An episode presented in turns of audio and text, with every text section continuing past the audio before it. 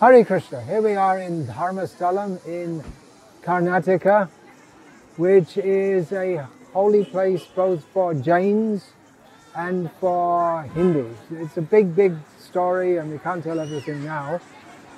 This is the Murti of Bahubali.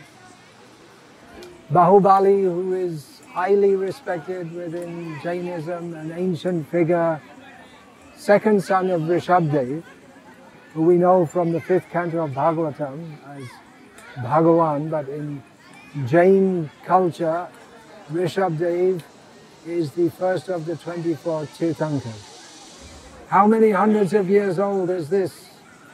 Established in 1972, recently in terms of long history. There are other big statues like this, Jain statues, in different places in Karnataka, Rajasthan.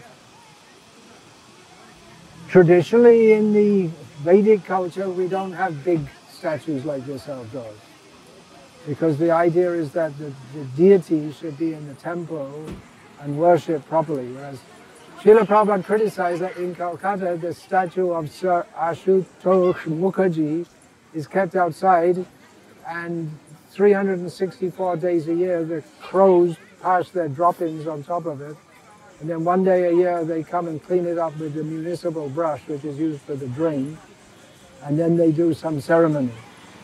So traditionally this is not done in Hindu culture or Vedic culture, but now it's become some idea to do that has come, although traditionally it's not done.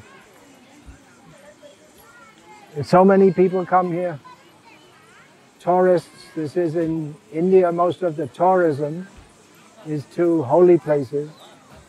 Unfortunately, most people, they come, they just take a photo and they don't inquire. Yat tirtha buddhi salalena karhijid janeshvam yeshusa eva gokaraha. We find in the Bhagavatam that people who come to holy places only to bathe without inquiring on spiritual topics from the saintly people there, then they're no better than a cow or an ass. In other words, they don't take the real benefit. But some benefit is there, no doubt. People become pious by going to holy places. So we should go to the holy places also and chant Hare Krishna, Hare Krishna, Krishna Krishna, Hare Hare, Hare Rama, Hare Rama, Rama Hare Hare. People will become benefited. And we can make holy places all over the world by going everywhere and chanting Hare Krishna, Hare Krishna, Krishna Krishna, Hare Hare, Hare Rama, Hare Rama, Rama Rama, Hare Hare.